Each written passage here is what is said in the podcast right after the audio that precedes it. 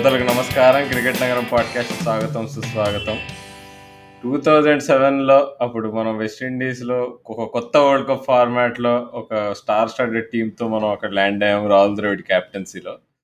కానీ అప్పుడు మా మనం ఆ వరల్డ్ కప్ అంతా అర్ధరాత్రి జరిగింది కాబట్టి మనం పెద్దగా గుర్తుండదు. ఇంకా యాక్చువల్గా గుర్తుండకపోవడానికి యాక్చువల్ రీజన్ ఏంటంటే ఆ వరల్డ్ కప్ ఫస్ట్ మ్యాచ్లోనే మనం బంగ్లాదేశ్తో చిత్తు చిత్తుగా ఓడిపోతాము. సో అలాంటిదే ఈసారి కూడా ఎప్పుడు గెలిచే పాకిస్తాన్తో ఓడిపోయాము. సర్లే పోనీ ఏముంది న్యూజిలాండ్ వాళ్ళ టీం వీక్ ఉండి ఎట్లానో వాళ్ళతో చాలా పగలు తీర్చుకునేది ఉంది. టూ థౌజండ్ ఎయిటీన్ వరల్డ్ కప్ది వరల్డ్ టెస్ట్ ఛాంపియన్షిప్ది అక్కడ అవే సిరీస్ టూ నిల్ ఓడిపోయింది. ఇదంతా చాలా ఉన్నాయి కదా మనం ఈ ఇప్పుడు మన ఛాన్స్ రివెంజ్ తీసుకోవడానికి అనుకున్నాం. కానీ నిన్న మ్యాచ్ చూసిన తర్వాత రివెంజ్ ఏంటి అసలు? ఇక ఇక మనం పాడడం స్టార్ట్ చేయాలి రాజు ఇక. మోకా మోకా న్యూజిలాండ్ మీద వరల్డ్ కప్స్లో ఇక. అవును రాహుల్ నువ్వు two thousand seven world cup చెప్పగానే నాకు ఇందాకే మన శ్రోతల్లో Abhishek Reddy one of the మన ఎపిసోడ్స్ రెగ్యులర్గా వింటూ మనకు రెగ్యులర్గా ఫీడ్బ్యాక్ పంపించే మన అభిషేక్ కూడా ఒక మెసేజ్ చేశాడు సేమ్ అదే లైన్స్లో అన్న నాకు two thousand seven world cup గుర్తొచ్చేస్తుంది అన్న అని. సో తనొక్కడే కాదు నాకు తెలిసి చాలామంది ఇండియన్ క్రికెట్ ఫ్యాన్స్ చాలామంది కూడా flash of two thousand seven world cup memories గుర్తొచ్చి ఉంటాయి. నిన్న మన వాళ్ళ పర్ఫార్మెన్స్ చూసిన తర్వాత. సో మనం కూడా జస్ట్ ఒక టూ డేస్ బ్యాక్ ఎపిసోడ్ చేసాము. ఏముంది ఇండియా గెలిచేస్తారు న్యూజిలాండ్ మీద. అసలే పాకిస్తాన్ మీద ఓడిపోయి ఉన్నారు. సో గాయపడ్డ సింహాల్లో ఉంటారు. ఇంకా ఏముందిలే గెలిచేస్తారు అని మనం చాలా తక్కువ అంచనా వేసాము.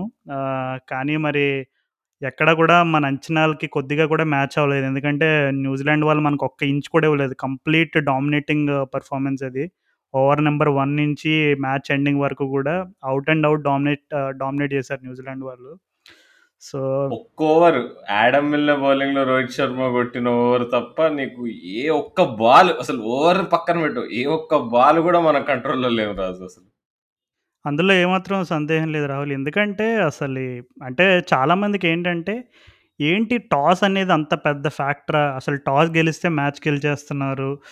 అంటే ఇప్పుడు ఇంకొక మరి చిన్న ఆర్గ్యుమెంట్ ఏంటంటే ఇప్పుడు పాకిస్తాన్తో కూడా మనం ఇంతకంటే దారుణంగా స్టార్ట్ అయ్యి. ఇప్పుడు నిన్న న్యూజిలాండ్ మ్యాచ్లో తీసుకుంటే ఎగ్జాంపుల్ అట్లీస్ట్ మన ఇండియా స్కోర్ ఎలా ఉందని చూసుకుంటే నాకు తెలిసి ఫైవ్ పాయింట్ వన్కి thirty four thirty three for one ఉంది. అంటే డీసెంట్ ఓకే. అంటే మరీ అంత ఫ్లయింగ్ స్టార్ట్ కాదు. అంత అద్భుతమైన స్టార్ట్ అయితే రాలేదు బ్యాట్ తోటి. కానీ ఒక కంట్రోల్ మ్యాచ్ని కంట్రోల్ చేయగలిగే పొజిషన్ ఉన్నాం. అప్పటికి ఓన్లీ ఇషాన్ కిషన్ వికెట్ పడింది. కేఎల్ రాహుల్ ఉన్నాడు. ఇంకా యువతల పక్క రోహిత్ శర్మ ఉన్నాడు. అండ్ ఇంకా కోహ్లీ బ్యాటింగ్కి రావాల్సి ఉంది అండ్ అలాగే మిడిల్ ఆర్డర్లో రిషబ్ పంత్ ఉన్నాడు హార్దిక్ పాండ్యా ఉన్నాడు. ఇంకా బ్యాటింగ్ డెప్త్ యాడ్ చేయడానికి షార్దుల్ ఠాకూర్ని కూడా తీసుకొచ్చారు. ఓకే సూర్యకుమార్ యాదవ్కి ఇంజూరీ అయ్యి తన ప్లేస్లో ఇషాన్ కిషన్ టాప్లో ట్రై చేశారు. ఎందుకంటే Ishan Kishan KL Rahul combination already warmup మ్యాచెస్లో work out అయింది కాబట్టి ఎలాగో Ishan Kishan top of the ఆర్డర్లో తనకు ఆడిన అనుభవం కూడా ఉంది కాబట్టి ట్రై చేశారు ఓకే సక్సీడ్ అవ్వలేదు. కానీ అప్పటికీ మనం మ్యాచ్ని కంట్రోల్ చేసే సిచ్యువేషన్లోనే ఉన్నాం. ఆ ఫిఫ్త్ ఓవర్ స్టార్ట్ అయ్యి సిక్స్త్ ఓవర్ స్టార్ట్ అయ్యేసరికి. కానీ తర్వాత కేఎల్ రాహుల్ కరెక్ట్గా ఇంకా పవర్ ప్లే ఒక టూ బాల్స్ లోపు అయిపోతుంది అనగా తను కొంచెం గట్టి షాట్ ఆడడానికి ప్రయత్నం చేసి మిడ్ ఆన్ దగ్గర దొరికిపోతాడు. ఇంకా తర్వాత నాకు జస్ట్ ఇందాకే అంటే మన స్టార్ ఓడు ఇప్పుడు వరల్డ్ కప్ జరుగుతున్నప్పుడు తెగేసేస్తూ ఉంటాడు కదా రిప్లేస్ ఇండియా మ్యాచ్లు. సో ఇందాక లంచ్ చేసేటప్పుడు కూడా ఇండియా న్యూజిలాండ్ మ్యాచ్ వేస్తుంటే మా మమ్మీ అడుగుతున్నారు అరే ఎవరు గెలిచారా మ్యాచ్? నిన్న ఓన్లీ కొంచెమే చూసాను బ్యాటింగ్ ఇండియా అంటే. ఇంకా న్యూజిలాండ్ గెలిచారనేసరికి మా ఇంట్లో కూడా కొంచెం షాక్ అయ్యారనమాట సో నిజంగా రాహుల్ ఏంటి అసలు నీకు ఎలా అనిపించింది నిన్న మ్యాచ్ పూర్తిగా చూసిన తర్వాత అసలు ఈ అసలు బ్యాటింగ్ కానీ బౌలింగ్ కానీ అసలు ఏమనిపించింది నీకు? అసలు కంప్లీట్ ప్లానింగ్తో వచ్చారు వాళ్ళు. ఎప్పట్లానే న్యూజిలాండ్ ఇండియా మీద పర్ఫెక్ట్ ప్లాన్తో వస్తారు. కానీ ఎన్నిసార్లు ఆ ప్లాన్ సక్సెస్ఫుల్గా ఎగ్జిక్యూట్ చేస్తున్నారని చూసుకుంటే దానిలో ఇండియా వాళ్ళ రోల్ కూడా ఉందని చెప్పుకోవాలి. ఇప్పుడు అవతల వాళ్ళు మన కోసం ప్లాన్ చేస్తున్నారంటే మనకి అర్థమైపోతుంది కదా వాళ్ళు ఎలా మన మీద ఆడబోతున్నారని. ప్రతిసారి ఇట్లానే ఆడతారు. నీకు న్యూ బాల్ బౌలర్స్ తెలివిగా వేస్తారు వాళ్ళు వీక్నెస్ టార్గెట్ చేస్తారు. మనం ఆ ట్రాప్స్లో ఈజీగా పడతాం. అసలు చూస్తే నేను నేను ఇంకా అదృష్టం లేదా అంటే మనకు డ్రాప్ క్యాచ్లు కూడా వచ్చినాయి. ఇప్పుడు Rohit Sharma first ball out అవ్వాలి నీకు. నీకు రోహిత్ శర్మ ఈ మధ్య పుల్ షాట్ మీద ఒక ట్రాప్ వేస్తున్నారు. ఆ ట్రాప్లో మళ్ళీ ఇంకోసారి పడ్డాడు అదృష్టవశాత్తు ఆడమ్ ట్రాక్ క్యాచ్ డ్రాప్ చేశాడు. అంటే సో అదృష్టం లేదంటే అదృష్టం కూడా ఉండే. బట్ అయినా మనం ఎట్లా వాళ్ళ ట్రాపుల్లో మళ్ళీ మళ్ళీ పడ్డాం? అసలు లాంగ్ బౌండరీస్ యూజ్ చేసుకున్న బౌలింగ్ వేయడము కేఎల్ రాహుల్ డిస్మిసల్కి. మిచ్ శాంట్నర్ మిచ్ శాంట్నర్ అయితే బౌలింగ్ మెషిన్ లాగా వేసాడు అసలు. ఒక చోట ఇక్కడే ల్యాండ్ చేయాలి అసలు వీళ్ళకి ఇవ్వనే ఇవ్వద్దు అసలు. నీకు ఫుల్ అసలు ఒక్క బాల్ కూడా ఫుల్ పిచ్ చేయాలి అనుకుంటా మిచ్ శాంట్నర్ అసలు. కానీ ఎంత వాళ్ళు బాగా వేసినా కానీ వన్ టెన్ కొట్టడం మాత్రం చాలా తప్పు. అండ్ ఈ విషయంలో అంటే ఫైట్ ఉండాలి రాజు అది అంటే అది నాకు కానీ ఎవరికైనా కానీ బాధపడేది ఏంటంటే ఇప్పుడు ఇదే వరల్డ్ కప్లో చాలా టీమ్స్ కొలాబ్స్ అయినాయి. Fifty for five five fifty for six. Afghanistan అయినా శ్రీలంక అయినా నీకు ఆస్ట్రేలియా అయినా వీళ్ళు అందరూ కొలాబ్స్ అయ్యారు. కానీ వాళ్ళు ఎప్పుడు ఆ కొలాబ్స్ అయ్యారని చెప్పేసి అన్ని నువ్వు టెస్ట్ మ్యాచ్ ఆడలే కదా మిడిల్ ఓవర్స్లో బౌండరీలు కొట్టకుండా. అసలు ఆఫ్ఘనిస్తాన్ పాకిస్తాన్ మ్యాచ్లో ఎలా ఫైట్ చేశారు అసలు నబీ ఇంకా గుల్బదీన్ నైబ్ అసలు అలా అలా అలా ఫైట్ చేసినా కానీ ఓడిపోయారు. కానీ అలా ఓడిపోయి ఉంటే మనం ఏం బాధపడే వాళ్ళం కాదు. ఇప్పుడు two thousand nineteen world cup semifinal కూడా మనం ఎందుకు ఒక రకంగా బాధపడినా కానీ కొంచెం మనం కుదుటపడ్డాం. ఎందుకు అంటే జడేజా ధోని అప్పుడు ఆ పార్ట్నర్షిప్తో ఫైట్ చేశారు. మనం ఒక లాస్ట్ ఒక లాస్ట్ ఫిఫ్టీన్ మినిట్స్ వరకు కూడా మన మనం మ్యాచ్ గెలుస్తామని నమ్మకం ఉండే. సో కానీ నిన్నైతే అసలు కంప్లీట్ నథింగ్ అసలు. నీకు ఎప్పుడైతే నీకు కోహ్లీ ఇంకా కోలింగ్ హార్దిక్ పాండే ఆడుతుండేనో ఇక ఏదో ఇక టెస్ట్ మ్యాచే ఇక స్ట్రైక్ రొటేట్ చేసుకుంటే స్ట్రైక్ రొటేట్ చేయడం కూడా అతి కష్టం మీద చేస్తుండే. పంత్ అయితే ఏమో మరి అసలు చాలా డిసప్పాయింటింగ్గా అంటే ఏమో అంటే తప్పు పడడానికి లేదు ఇప్పుడు. ఎవరిని తప్పు పడడానికి లేదు అంటే మొత్తం బ్యాటింగ్ లేనప్పుడు పంతని తప్పు పడడానికి లేదు ఏదో ఇక ఇట్లా ఇట్లా ఇట్లా అడవదు అటాక్ చేస్తూ మనం ఆడాలి రన్స్ కావాలని చెప్పి ఒకటాడు సో నా ఆర్గ్యుమెంట్ ఏంటంటే ఇప్పుడు మనం టెస్ట్ మ్యాచ్ ఆడి చివరి కొట్టిందంతా వన్ టెన్ ఇప్పుడు ఆ ముందు పాకిస్తాన్ మ్యాచ్లో కూడా కోహ్లీ నీకు తక్కువ స్ట్రైక్ రేట్తో ఆడుతూ మనం కొంచెం స్లోగా ఆడుతూ యాక్సలరేట్ చేయకుండా ఓన్లీ పంత్ వల్ల మనకి వన్ ట్వంటీ ఫైవ్ కాకుండా స్కోరు వన్ ఫైవ్ వన్ ఫిఫ్టీకి వెళ్ళింది. ఆ పంత్ కొట్టిన extra twenty five runs. So ఇట్లా స్లో ఆడే బదులు పోనీ అటాకే చేయొచ్చు. ఇప్పుడు మొన్న పాకిస్తాన్ మ్యాచ్ పర్ఫెక్ట్ ఎగ్జాంపుల్ ఆ మ్యాచ్లో కూడా మనం కొలాప్స్ అయ్యాం. టాప్ ఆర్డర్ అంతా ఎగిరిపోయింది. కానీ పంత్ నీకు ఏమన్నా స్లో డౌన్ అయ్యాడు అవ్వలేదు. అందుకని మనం వన్ ఫిఫ్టీ రీచ్ అయ్యాం. ఈ మ్యాచ్లో పంత్ ఫెయిల్ అయ్యాడు. కానీ మిగతా వాళ్ళు ఎవ్వరు నీకు ఆ ఇనిషియేటివ్ తీసుకోలేదు. సో చివరికి ఎంత రీచ్ అయ్యాము మనం వన్ ఫిఫ్టీ కంటే ఎక్కువ రీచ్ అయ్యామో వన్ ఫిఫ్టీ కంటే తక్కువ రీచ్ అయ్యామా? సింపుల్గా అదే. సో మనం టీ ట్వంటీ టీ ట్వంటీలానే ఆడాలి నువ్వు. ఎంత వికెట్స్ పోయినా కానీ కన్సాలిడేట్ చేసుకున్నా కానీ ఒక లిమిట్ పెట్టుకోవాలి. ఇప్పుడు ఎట్లయితే శ్రీలంక వాళ్ళు ఆస్ట్రేలియాతో ఆడుతున్నప్పుడు మార్కస్ స్టాయినిస్ ఓవర్ని ఎట్లా టార్గెట్ చేశారు? ఇలా క్లియర్గా పెట్టుకోవాలి. ఆఫ్ఘనిస్తాన్ వాళ్ళు హసన్ అలీ ఓవర్ని ఎట్లా టార్గెట్ చేశారు మొమెంటం తిప్పడానికి. అండ్ ఆ తెలివితేటలు మన టీంలో కనిపించట్లేదు అందుకని నాకు బాధగా ఉంది. ఇప్పుడు టీమ్ సౌదీ ఒక ఓవర్ వేసాడు మిడ్ ఓవర్స్లో అక్కడ టార్గెట్ చేయాలి టీమ్ సౌదీని. కానీ చేయలేదు. అసలే రాహుల్ అసలు ఎంత ఫైర్ మీద ఉన్నావంటే అసలే ఈ రకమైనటువంటి ఫైర్ నీతో దాదాపు చాలా ఎన్ని ఎపిసోడ్లు చేశాను నాకు గుర్తులేదు. అసలు ఈ ఫైర్ అసలు నెవర్ బిఫోర్ ఎవర్ ఆఫ్టర్ అన్నట్టు ఉంది నీ దగ్గర నుండి ఫైర్. అంటే హండ్రెడ్ పర్సెంట్ ఒక ఇండియన్ క్రికెట్ ఫ్యాన్ ఎమోషన్స్ ఎలా ఉంటాయో రా ఎమోషన్స్ అద్భుతంగా చూపించావు. సో నువ్వు చెప్పిన పాయింట్స్లో ఈ మిచిల్ శాంట్నర్ ఇంపాక్ట్ అనేది ఇప్పుడు Mitchell Santner bowling figures twenty sixteen T twenty world cup తీసుకోండి లేదంటే two two thousand nineteen fifty over world cup తీసుకోండి అండ్ అలాగే నిన్న కూడా తీసుకోండి. సో ఎప్పుడు కూడా మనకి మెయిన్గా అంటే మన మెయిన్ బ్యాట్స్మెన్ ఇప్పుడు ఈ టీ ట్వంటీ సైడ్లో కోహ్లీ రోహిత్ శర్మ అండ్ కేఎల్ రాహుల్ ఎవరైతే ఉన్నారో వీళ్ళ ముగ్గురికి కూడా ఒక ఆబ్వియస్ వీక్నెస్ అనేది ఉంది. ఆబ్వియస్ వీక్నెస్ అంటే in terms of strike rate. అంటే వాళ్ళ వికెట్ ఇప్పుడు నిన్న నేను మ్యాచ్ అయిపోయిన తర్వాత ఒక ఈ ఫ్రెడీ విల్డే ఒక స్పేస్ పెడితే దాంట్లో జాయిన్ అయినప్పుడు నాకు కొన్ని కొన్ని ఇంట్రెస్టింగ్ ఆసక్తికరమైనటువంటి విషయాలు అర్థమైనాయి అనమాట సో దాంట్లో నుంచి నాకు అర్థమైన ఒక సంగతి ఏంటంటే వీళ్ళ ముగ్గురు కూడా ఎప్పుడైతే బాల్ అంటే రైట్ హ్యాండర్కి నార్మల్గా అప్పుడు ఆఫ్ స్టంప్ నుంచి బయటికి తిరిగేది అంటే లెగ్ స్పిన్నర్ అయినా లేదు లెఫ్ట్ ఆర్మ్ స్పిన్నర్ అయినా వీళ్ళ స్ట్రైక్ రేట్స్ ఆటోమేటిక్గా డ్రాప్ అయిపోతాయంట. వీళ్ళ వీళ్ళ ముగ్గురి కోహ్లీ రోహిత్ శర్మ అండ్ కేఎల్ రాహుల్ అంటే లెగ్ స్పిన్నర్ అయినా లేదు slow left arm orthodox spin అయినా సరే. సో దానికి ఇప్పుడు నేను చెప్పిన పాయింట్కి ఒక సూచన అంటే ఒక ఎగ్జాంపుల్గా చెప్పుకోవాలన్నా సరే దానికి ఏంటంటే ఇప్పటి వరకు ఆడిన ఇండియా రెండు మ్యాచెస్లో కూడా లెఫ్ట్ ఆర్మ్ స్పిన్నర్స్ ముప్పై ఆరు బాల్ వేశారు. అంటే మొన్న మ్యాచ్లో ఇమాద్ వసీం ఫస్ట్ మ్యాచ్లో వచ్చేసి రెండు ఓవర్లు వేసాడు అండ్ అలాగే నిన్న మిచిల్ శాంటనర్ నాలుగు ఓవర్లు వేసాడు సో మొత్తం వాళ్ళు వేసిన థర్టీ సిక్స్ డెలివరీస్లోనూ మన బ్యాట్స్మెన్ అంటే మన Indian batsmen thirty three balls right హ్యాండర్సే face చేశారు. అంటే జనరల్గానే అసలు మనం T twenty cricket analytics stats ఇవన్నీ మాట్లాడుకున్నప్పుడు ఎప్పుడు కూడా ఆఫ్ స్పిన్ వేసినప్పుడు రైట్ హ్యాండర్‌కి అడ్వాంటేజ్ ఉంటుంది. లెగ్ స్పిన్ వేసినప్పుడు ఎప్పుడు లెఫ్ట్ హ్యాండర్‌కి అడ్వాంటేజ్ ఉంటుంది. ఎందుకంటే లెగ్ స్పిన్నర్ వేసినప్పుడు లెఫ్ట్ హ్యాండర్‌కి ఇంటూ ద బాడీ తిరుగుతుంది కాబట్టి తనకి హిట్టింగ్ ఆర్క్ అనేది ఆటోమేటిక్‌గా ఈజీ అయిపోద్ది అని. అంటే ఆఫ్‌కోర్స్ వేరియేషన్స్ అందరికీ ఉంటాయి. బట్ స్టిల్ న్యాచురల్‌గా కొంచెం అనలిటికల్‌గా మాట్లాడుకోవాలంటే ఎప్పుడు కూడా లెఫ్ట్ ఆర్మ్ స్పిన్ను, లెగ్ స్పిన్ను లెఫ్ట్ హ్యాండర్స్‌కి ఈజీ అవుతుంది. కానీ మనం చూసుకుంటే 33 balls of the of thirty six అందరూ రైట్ హ్యాండర్సే ఫేస్ చేశారు. సో, అది కూడా ఒక ఫ్యాక్టర్. అంటే మనం ఎందుకు ఇప్పుడు జనరల్‌గా ఇండియా వాళ్ళు ఎప్పుడు కూడా స్పిన్ పైన చాలా అద్భుతంగా ఆడతారు. ఏషియన్ కం కంట్రీస్‌లోంచి ఎవరైనా సరే స్పిన్ బాగా ఆడతారనే ఒక గుర్తింపు ఎప్పటినుంచో ఉంది. ఎప్పటికీ ఉంది. కానీ మనం ఈరోజు ఒక స్పిన్ బౌలర్ ద్వారా నిన్న చూసుకుంటే man of the match performance ఇస్తుంది ఒక లెగ్ స్పిన్నర్. అండ్ అలాగే Mitchell Santner Mitchell Santner control చేసిన విధానం. అసలు మొహమ్మద్ మొన్న మ్యాచ్‌లో ఫస్ట్ మ్యాచ్‌లో మనవాడు మొహమ్మద్ హఫీజ్ ఒక రెండు ఓవర్లు వేసాడు తన ఆఫ్ స్పిన్ అది పక్కన పెట్టేస్తే ఇమాద్ వసీంని జనరల్‌గా చాలామంది టార్గెట్ చేస్తారు. ఈవెన్ డొమెస్టిక్ సైడ్స్‌లో కూడా తను పాకిస్తాన్ లోకల్ క్రికెట్‌లో వేసినప్పుడు కూడా అసలు తనని ఒక స్లాట్ బౌలర్ లాగా ట్రీట్ చేసి భయంకరంగా ఉతుకుతారు. అలాంటిది ఎందుకు ఇంత కన్జర్వేటివ్ అప్రోచ్ ఉందనేది కూడా చాలా క్వశ్చన్ మార్క్స్ ఉన్నాయి. మరి అంటే నిన్న ఇషాన్ కిషన్ తీసుకొచ్చినప్పుడు Ishan కిషన్ను, Rishabh Pant almost similar players. అంటే వాళ్ళిద్దరూ కూడా కొంచెం అటాకింగ్ మైండ్‌సెట్‌తో ఉన్న ప్లేయర్స్ అండ్ వాళ్ళ అండర్ 19 క్రికెట్ రోజుల నుండి కూడా వాళ్ళకి సిమిలర్ డిఎన్ఏ అంటే ఇద్దరు కూడా ఒకే style of attacking type of cricket ఆడే రకమైనటువంటి players.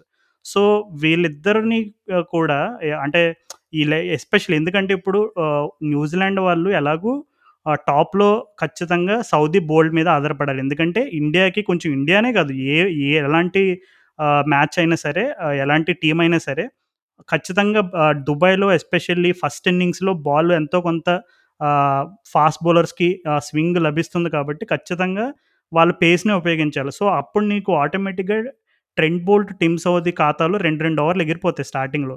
So, middle overs middle ఓవర్స్‌లో ఖచ్చితంగా వాళ్ళు స్పిన్ అనే అస్త్రాన్ని ఉపయోగిస్తారని తెలిసినప్పుడు మేబీ ఏ రిషబ్ పంత్‌నో, ఏ ఇషాన్ కిషాన్‌నో అంటే క్లారిటీ ఆఫ్ రోల్ అనేది చాలా ఇంపార్టెంట్. నేను ఈ పదం ఎందుకు వాడాల్సి వస్తుందంటే నిన్న నేను ఇండియా న్యూజిలాండ్ మ్యాచ్ మా క్రిక్ బజ్ దాంట్లో మ్యాచ్ పార్టీ అనే ఒక special Cricbuzz pro segment ఒకటి దాంట్లో వర్క్ చేశాను. దాంట్లో జహీర్ ఖాన్ మాకు గెస్ట్‌గా వచ్చినప్పుడు ఈ పాయింట్స్ మాతో పంచుకున్నాడనమాట. అంటే మేము 2011 వరల్డ్ కప్ గెలిచినప్పుడు కూడా మా టీంలో అందరికి ఏంటంటే ఆ రోల్ క్లారిటీ మనం ఏంటి? మనం ఏం చేయాలి? ఏ సిచ్యువేషన్లో మనం పలానా సిచ్యువేషన్లో మన రోల్ ఏంటి అనేది మాకు ఎప్పుడు క్లారిటీ ఉండేది. సో, దా అది ఒక చిన్న ఎగ్జాంపుల్‌గా తీసుకొచ్చాడనమాట. అంటే నిన్న జరిగిన మ్యాచ్ ఆల్మోస్ట్ ఇంక ఇండియా ఓడిపోయే సిచ్యువేషన్లో ఉన్నప్పుడు.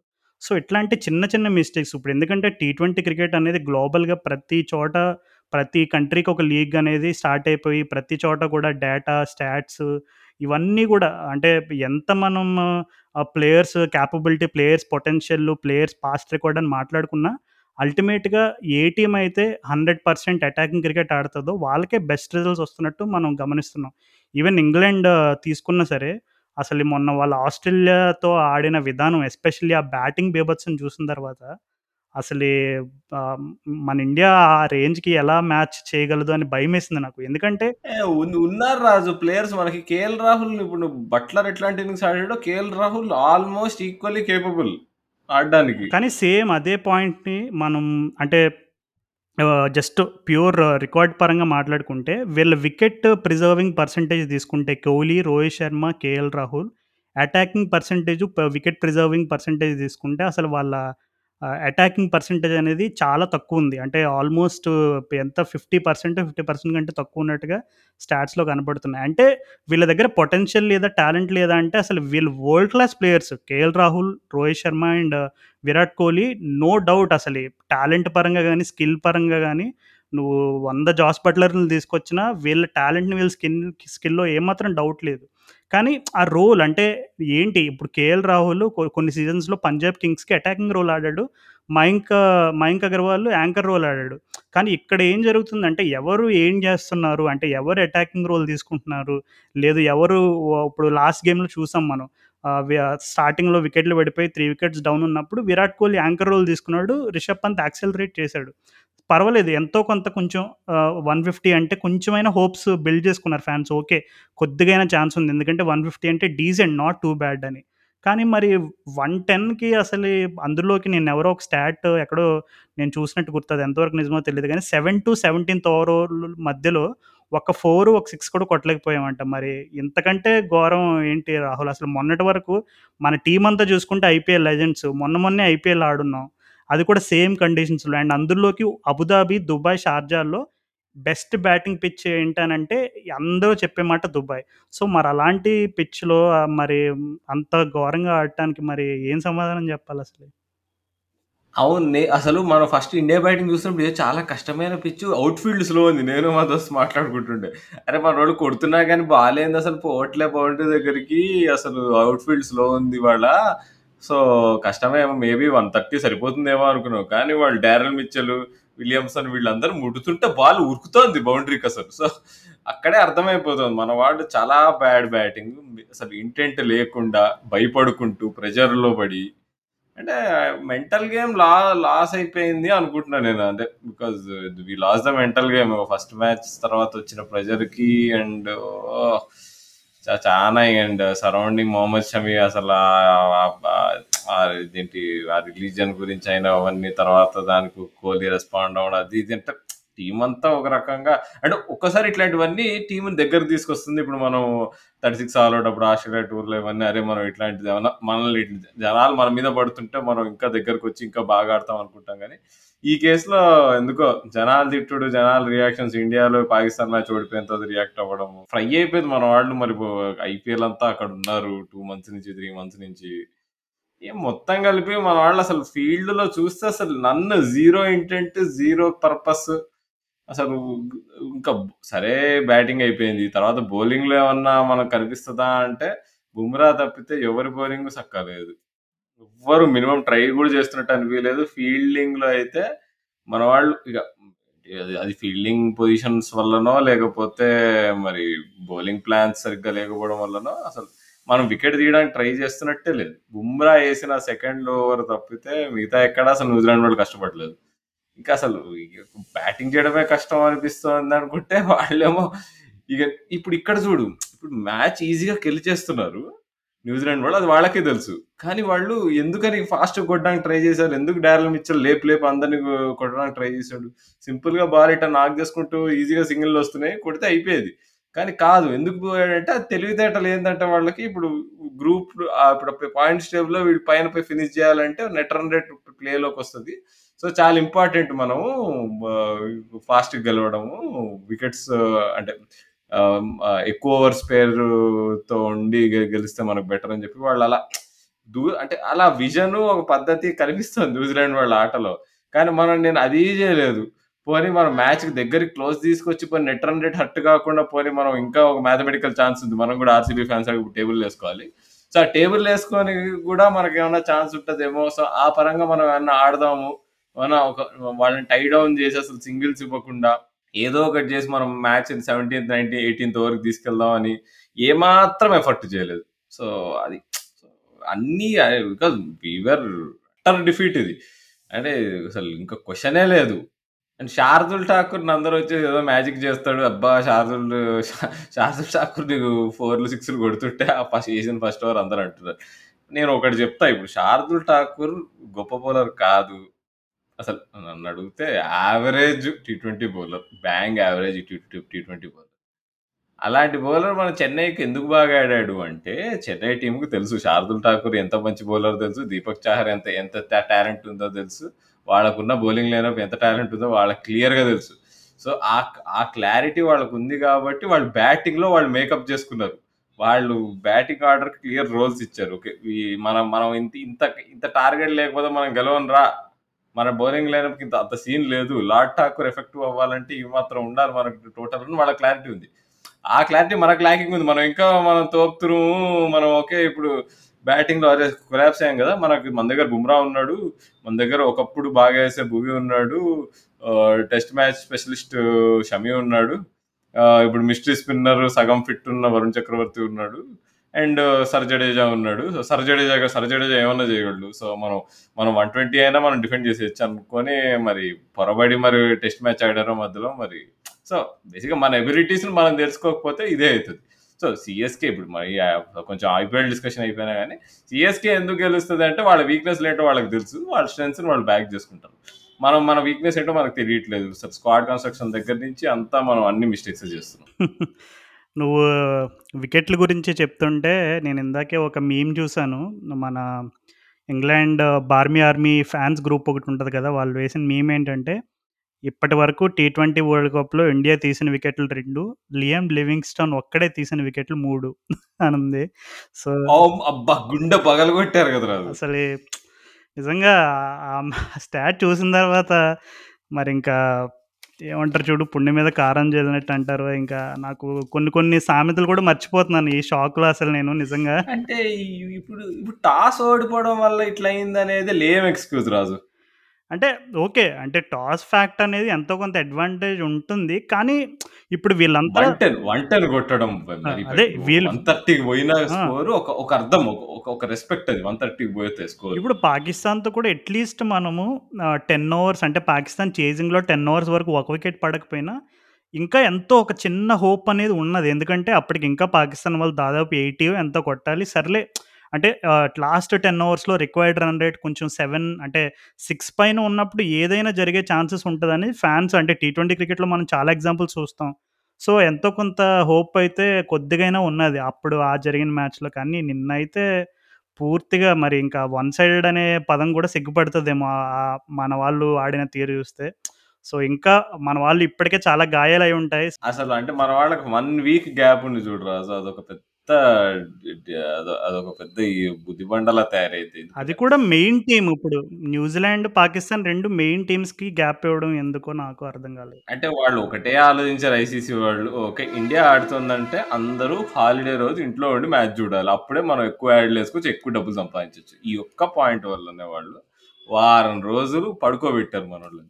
ఆ మ్యాచ్ ఓడిపోయిన డిసప్పాయింట్‌మెంట్ జనాలు తిట్టేవన్నీ తిట్టుకుంటూ వాళ్ళు కూర్చొని రూమ్‌లలో first of all covid isolations కూర్చొని ఇన్‌స్టాగ్రామ్ స్క్రోల్ చేసుకుంటూ మనోళ్ళు అవే కామెంట్లు విన్నట్టున్నారు. పాకిస్తాన్ ఫ్యాన్స్ మన పైన వేసిన ట్రోల్‌లు ఇవన్నీ ఏసి ఎందుకు ఇట్లా 1 వీక్ గ్యాప్ మంచిది కాదు. Especially after loss. చెప్తారుగా ఇప్పుడు సైకిల్ మించి కింద పడితే ఏమైతది? ఇమ్మీడియేట్‌గా సైకిల్ తొక్కాలి. ఎస్పెషల్లీ టీ20 క్రికెట్‌లో ఖచ్చితంగా ఇంపాక్ట్ ఉంటది నువ్వు చెప్పినట్టుగానే. అండ్ నేను ఒక స్టాట్ తెలుసుకున్న తర్వాత షాక్ అయ్యాను. అంటే ఇప్పుడు ఉన్న అన్ని టీ20 టాప్ టీమ్స్ అంటే టెస్ట్ ప్లేయింగ్ చేసిన టాప్ టీమ్స్ చూస్తే అన్ని టీమ్స్ కంటే మన అటాకింగ్ షాట్ పర్సంటేజ్ లెస్ బాగా తక్కువ ఉన్న టీం మన ఇండియానే అంట. సో, దాన్ని బట్టి తెలుస్తుంది. మనం ఇంకా కొంచెం ఆ కన్జర్వేటివ్ అప్రోచ్ వదలట్లేదు. అంటే ఐపీఎల్‌లో మెరుపులు మెరిపించిన ఐపీఎల్‌లో కొంతమంది లెజెండ్స్‌గా వాళ్ళ పేరు తెచ్చుకోగలిగినా సరే, ఇంకా ఆ కన్జర్వేటివ్ అప్రోచ్ అనేది ఏదైతే ఉందో టీ20 క్రికెట్‌లో దాని నుంచి ఇంకా పూర్తిగా బయటకు రావాలేదనే ఒక సూచన అయితే మనకు కనబడుతుంది. అండ్ అలాగే నువ్వు ఇందాక చెప్పినట్టు మైండ్ సెట్ గురించి మెంటల్ మెంటల్ హెల్త్ ఇంపాక్ట్ గురించి చాలా మంచి మెన్షన్ చేసావు. సో, నిన్న నేను వర్క్ చేస్తున్నప్పుడు భరత్ సుందరేషన్ అందరికీ సుపరిచితమైన రైటర్ అతను. అతను ఒక స్టోరీ షేర్ చేశాడు. ఏంటంటే అప్పుడు లాస్ట్ ఇయర్ న్యూజిలాండ్‌తో టీ ట్వంటీ సిరీస్ ఆడతాం మనం న్యూజిలాండ్‌లో. అది మనం 5-0తో మనమే గెలుస్తాం అన్ని మ్యాచ్‌లు. ఆ రెండు మ్యాచ్‌లు సూపర్ ఓవర్‌లకు కూడా కూడా వెళ్తాయి. ఒక మ్యాచ్ వచ్చేసి హమిల్టన్, ఇంకొకటి వెల్లింగ్టన్‌లో అనుకుంటా. సో, ఈ వెల్లింగ్టన్‌లో జరిగిన మ్యాచ్‌లో విరాట్ కోహ్లీ ఒక రన్అట్ చేస్తాడు కొలిన్ మన్రోని. సో, అంటే ఆ రన్అట్ చేసిన ఆహ్, అమేజ్‌మెంట్‌లో కోహ్లీ తనకు అది మైండ్ సెట్ నుంచి పోవట్లేదండి అంటే కోహ్లీ ప్రజెంటేషన్స్ ప్రెజెంటేషన్స్ ఇంకా మ్యాచ్ పూర్తయిపోయింది. సూపర్ ఓవర్ ఇండియా గెలుస్తుంది ప్రజెంటేషన్స్కి అందరూ రెడీ అయిపోయి సైమన్ డోల్ ఇంటర్వ్యూస్ కండక్ట్ చేస్తుంటే పక్కనే మా భరత్ సుందరేషన్ వీళ్ళు రైటర్స్, జర్నలిస్ట్ వీళ్ళు ఉన్నప్పుడు కోహ్లీ వచ్చి చెప్తున్నాడంట. అయ్యి ఆ కలిన్ మున్రో రన్అట్ అంటే అంత హిందీలోనే మొత్తం ఫ్లూయెంట్‌గా మనోడు ఏ ఆ రన్ చూసావు అసలు నాకు నేను చూసాను కొలిన్ మున్రో వాడు టర్న్ అయ్యేటప్పుడు చూసాను. వాడు ఎండ్‌లో వేస్తే ఖచ్చితంగా అవుట్ అవుతాడని తెలిసి నేను వాడి అంటే ఎంత ఫోకస్డ్‌గా తను కొన్ని కొన్ని విషయాలు తన మైండ్‌ని ఎంత ఇంపాక్ట్ చేస్తాయి. విరాట్ కోహ్లీ ఎందుకు అందరూ మాట్లాడితే ఇంటెన్సిటీ, ఇంటెంట్ అని ఎందుకు అంటారు? తన ఒక రకమైనటువంటి అగ్రెసివ్ క్రికెటర్‌గా ఎందుకు తనకి పేరు వచ్చింది ఇవన్నీ అంటే he lives and breathes cricket అనేది మనకి ఈజీగా ఫీల్డ్‌లో ఉన్నప్పుడు కనబడుతుంది అండ్ అలాగే ఎంత కాదనుకున్నా ఒక వన్ వీక్ బ్రేక్ వచ్చినప్పుడు ఎస్పెషల్లీ పాకిస్తాన్‌తో ఇప్పటివరకు మనం ఎప్పుడూ ఓడిపోలేదు. ఫస్ట్ టైం ఓడిపోయాం. సో, ఖచ్చితంగా ప్లేయర్స్ కొంచెం అప్సెట్ అయి ఉంటారనే మాట అయితే వాస్తవమే. కానీ ఓకే. సరే వాళ్ళంతా ప్రొఫెషనల్ క్రికెటర్స్ కదా! ఇలాంటివన్నీ అలవాటే కదా! మరలా వాళ్ళు ఒక రకమైనటువంటి అలాంటి విషయాలన్నీ పక్కన పెట్టేసి ఫ్రెష్ అప్రోచ్‌తో ఆడొచ్చు కదా! అనే రకమైనటువంటి క్వశ్చన్ మార్క్ కూడా వేసుకోవచ్చు మనం. కాకపోతే జరిగిన అగ్లీ ఇన్సిడెంట్స్ అంటే నార్మల్‌గా మ్యాచ్ ఓడిపోవడం ఒక ఎత్తు.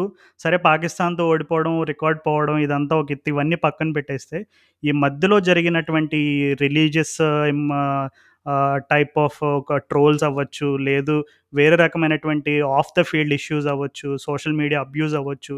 ఇవన్నీ కూడా ఖచ్చితంగా ఎంతో కొంత అది మరి డ్రెస్సింగ్ రూమ్‌లో ఒక రకమైనటువంటి నిరుత్సాహపరిచే విషయాలు అనమాట ఇవన్నీ కూడా అండ్ అందులోకి వన్ వీక్ గ్యాప్ ఉండడం అస్సలు హెల్ప్ అవుతుంది ఎందుకంటే, నువ్వు అక్కడ ఆల్రెడీ వాళ్ళు గడుపుతుంది ఒక బబుల్ లైఫ్. బబుల్ లైఫ్ అంటే ఇంకా ఇంకా ఇండైరెక్ట్‌గా చెప్పాలంటే ఎప్పుడు చూసినా నాలుగు గోడల మధ్య ఉండాలి. ఇంకా ఉన్న హోటల్ రూమ్‌లో చూసుకుంటూ ఒక చిన్న రిలీఫ్ ఏంటంటే అట్‌లీస్ట్ ఇప్పుడు ఫ్యామిలీస్ అలో అలో చేశారు కాబట్టి అట్‌లీస్ట్ ఫ్యామిలీస్‌తో స్పెండ్ చేయగలుగుతున్నారు. ఎంత ఫ్యామిలీస్‌తో స్పెండ్ చేసినా నువ్వు ఉండే ఆ హోటల్ రూమ్‌లోనే నాలుగు గదులుగా నాలుగు గోడల మధ్యనే అలా ఉంటూ గడపడం అనేది మనకు ఊహించుకోవడానికి అంత కష్టభరితంగా ఉంటే, నిజంగా ప్లేయర్స్ వాళ్ళు దా దాదాపు నాకు తెలిసి June world test championship final దగ్గర నుండి వాళ్ళు ఇలాగే బబుల్ లైఫ్‌లో ఉన్నారు. అప్పుడు న్యూజిలాండ్‌తో జరిగిన డబ్ల్యూటీసీ ఫైనల్ అవ్వచ్చు, తర్వాత ఇంగ్లాండ్‌తో జరిగిన సిరీస్ అవ్వచ్చు, తర్వాత ఐపీఎల్ అవ్వచ్చు, తర్వాత వెంటనే వరల్డ్ కప్. అసలు బ్రేక్ ఎక్కడుంది?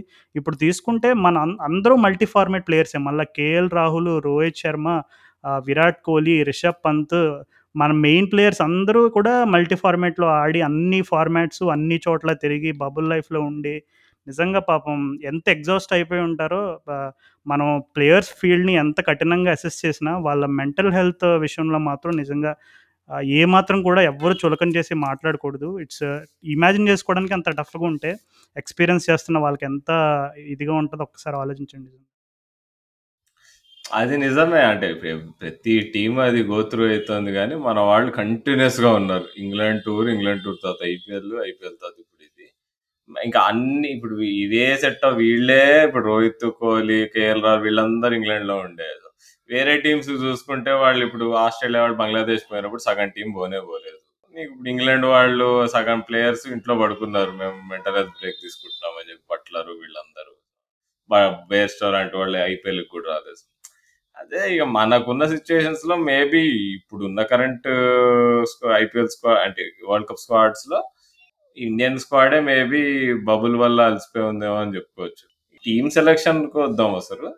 అంటే ఇషాన్ కిషన్ని తీసుకోవడం యాక్చువల్గా నాది మంచి డిసిషన్ నేను సపోర్ట్ చేస్తా మంచి పని చేశారు. బట్ వాళ్ళు మేబీ అంటే అది మనం దీని గురించి మనం మొన్న కూడా మాట్లాడుకున్నాం. మిడిల్ ఆర్డర్లో వేస్తే వాళ్ళు న్యూజిలాండ్ వాళ్ళు దే ఆర్ స్మార్ట్ ఇనఫ్ ఇప్పుడు.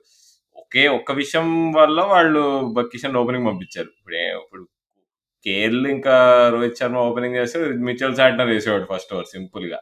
రెండు ఓవర్లు తినేసేవాడు పవర్ ప్లేలో సో అట్లా తినకుండా ఉండాలి అందుకని చెప్పి వాళ్ళు వాళ్ళు ఇషాన్ కిషన్ పంపించారు ఓపెనింగ్ అండ్ యాక్చువల్గా అది మంచి డిసిషనే ఇప్పుడు బోల్డ్ బౌలింగ్లో అవుట్ అవ్వకపోయి ఉంటే మేబీ ఇప్పుడు ఇషాన్ కిషన్ ఇంపాక్ట్ క్రియేట్ చేసేవాడు.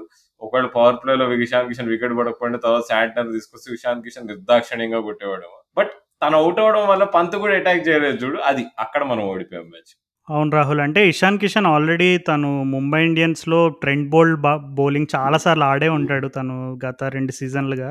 సో, ఆటోమేటిక్ ఏంటంటే కొంచెం ఇషాన్ కిషన్ అండ్ రిషబ్ పంత్ ఇద్దరితోటి మనకు తెలుసు వాళ్ళిద్దరు కూడా instinctive hookers of cricket ball. So, short ball వచ్చింది. సరే మంచిగా బౌండరీ కొడదామని అనుకున్నాడు. కానీ దొరికిపోయాడు బౌండరీలో. ఓకే. అలాంటి షాట్‌ని నిజంగా తప్పు పట్టలేము. కానీ అది ఎంత ప్రభావం చూపించిందంటే ఆటోమేటిక్‌గా సరే మనం ఒక వికెట్టే పడింది.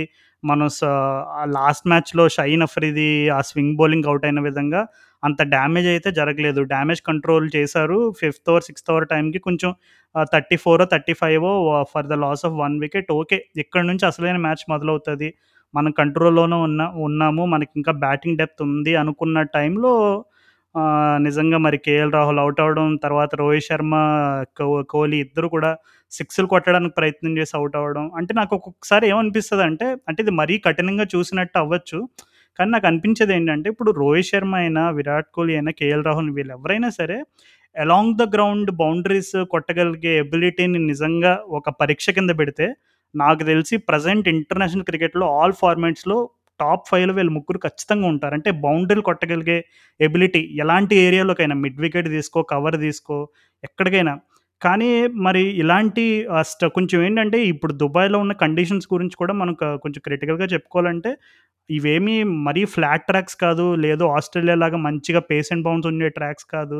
లేదు అలాగని ఇండియాలో లాగా కొన్ని చోట్ల మనకి ఇప్పుడు చిన్నస్వామి లాంటి స్టేడియం లాగా షార్ట్ బౌండరీస్ ఉంటాయి సో టార్గెట్ చేయొచ్చు అనుకునే టైప్ ఆఫ్ ఇది కూడా కాదు సో ఇక్కడ ఉండే ఛాలెంజెస్ తోటి మనం ఏంటంటే ఎందుకు బౌండరీస్ కొట్టడానికి అంత ఎక్కువ మక్కువ చూపించట్లేదు. ఎందుకంటే మనదేమి పవర్ టీం కాదు. అంటే వెస్టిండీస్ వాళ్ళంటే కంప్లీట్ నెంబర్ వన్ నుంచి నెంబర్ ఎయిట్ వరకు అందరూ సిక్స్ ఎయిటర్సే ఎందుకంటే వాళ్ళ మజిల్ స్ట్రెంత్ తీసుకున్నా వాళ్ళ హిస్టరీ తీసుకున్న వాళ్ళ రికార్డ్స్ తీసుకున్న West Indies team T twenty world కప్లు గెలిచిన పీక్ హిస్టరీ తీసుకున్నా అంతా కూడా full team full of power అనమాట సో అలాంటి వాళ్ళు సిక్స్లు కొట్టడానికి ప్రయత్నం చేసినా తప్పలేదు. ఎందుకంటే that is how their DNA is West Indies cricket DNA is కానీ మన వాళ్ళు ఎందుకు అంటే ఇట్లాంటి సిచ్యువేషన్స్లో ఖచ్చితంగా సిక్స్ సిట్టింగ్నే ఎందుకు ఆప్షన్గా పరిగణించాలి?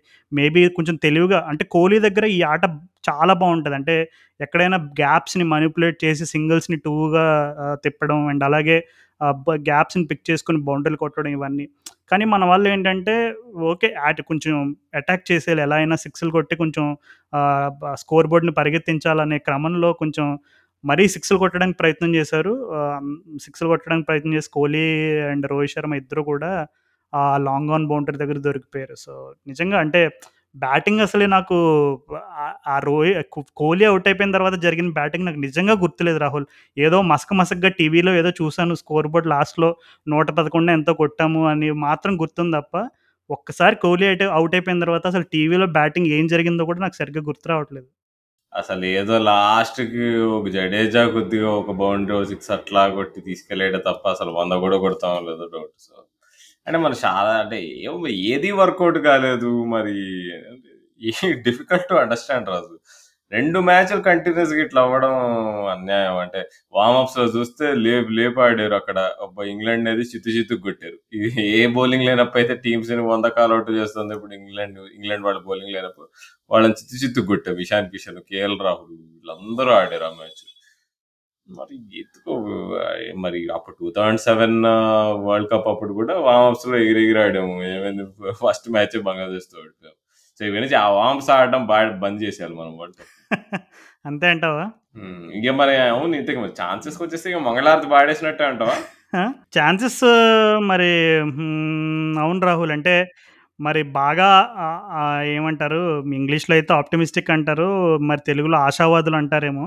సో అలాంటి వాళ్ళకి ఇంకా ఎంతో కొంత హోప్ అనేది ఉంటుంది. అండ్ మనం కూడా కొంచెం రియలిస్టిక్గా మాట్లాడుకోవాలంటే ఇండియాకి ఇంకా స్లిమ్ ఛాన్స్ ఉంది. ఆ స్లిమ్ ఛాన్స్ ఏంటనేది ఈక్వేషన్ ఆల్రెడీ మన లిజనర్స్కి మనకంటే బాగా తెలుసు. సో మరి ఆ మ్యాచ్ గురించి మాట్లాడే ముందు జస్ట్ న్యూజిలాండ్ గురించి ఒక చిన్న మెన్షన్ చేద్దామని అనుకుంటున్నాను. ఇప్పుడు డారెల్ మిచెల్ ఉన్నాడు అసలు నువ్వు లాస్ట్ ఎపిసోడ్లో కూడా చెప్పావు ఏంటో రాజు వీళ్ళు డారెల్ మిచెల్ ఆడిస్తున్నారు టాప్ ఆఫ్ ది ఆర్డర్లో. ఆల్రెడీ చాలా మంది ఓపెనర్స్ని పెట్టుకున్నాను కానీ చూడు ఆ మూవ్ వాళ్ళకి వర్కౌట్ అవుతుంది. అంటే ప్రాక్టీస్ మ్యాచ్లో ఆడిపించారు వర్కౌట్ అయింది. సేమ్ మూవ్ కంటిన్యూ చేస్తున్నారు. ఎందుకంటే మార్టిన్ గప్తిల్ వేరే కండిషన్స్లో తను ఎంత ఇంపాక్ట్ క్రియేట్ చేయగలడో ఈ- ఇలాంటి కండిషన్స్లో తన ఇంపాక్ట్ అంత లే ఉండదని ఆల్రెడీ వాళ్ళకి అర్థమైంది. ఎందుకంటే తను ఆల్రెడీ పిఎస్ఎల్ ఆడాడు అండ్ అలాగే తన స్ట్రైక్ రేట్ హిస్టరీ చూసుకున్న రీసెంట్గా తను స్ట్రగుల్ అవుతున్నాడు. ఎందుకంటే తను he's not the old Martin Guptill anymore so అందుకని ఏం చేశారంటే డారెల్ మిచెల్కి ఒక క్లియర్ రోల్ ఇచ్చారు. ఓకే మార్టిన్ గప్తిల్ కొన్ని కొన్నిసార్లు స్ట్రగుల్ అవుతాడు. ఒకవేళ తనకు వర్కౌట్ అయితే నువ్వు యాంకర్ చేసుకో లేదంటే నువ్వు అటాక్ చేసాయని తనది రో- తనకు రోల్ ఇచ్చారు. తనది బాగా ఫుల్ఫిల్ చేశాడండి. అలాగే నిన్న తను బౌండరీ దగ్గర జేమ్స్ నీషమ్ క్యాచ్ ఒకటి అంటే హార్దిక్ పాండ్యాది సిక్స్ వెళ్ళేది ఆపి తను ఒక ఒక స్టాప్ చేస్తాడు. అండ్ అలాగే డారెల్ మిచెల్ తను ఆడిన బ్యాటింగ్ విధానం అంటే వన్ షాట్ ఆఫ్ ఫిఫ్టీ అనుకుంటా. సో ఒక విధంగా చూసుకుంటే న్యూజిలాండ్ వాళ్ళు ఎంత క్లియర్గా అంటే న్యూజిలాండ్ వాళ్ళని కాదు ఈవెన్ ఇంగ్లాండ్ ఇలాంటి టీమ్స్ తీసుకున్న ఈ రోల్ క్లారిటీ వల్ల వల్ల ఉండే బెనిఫిట్ ఏంటనేది మనకి చాలా క్లియర్గా అర్థమవుతుంది. అండ్ అలాగే కేన్ విలియమ్స్ అని ఒక షాట్ ఆడతాడు ర్యాంప్ షాట్. హార్దిక్ పాండే బౌలింగ్లో. ఇప్పటికీ ఐసీసీ వాళ్ళు రీల్స్లో వేశారు అది.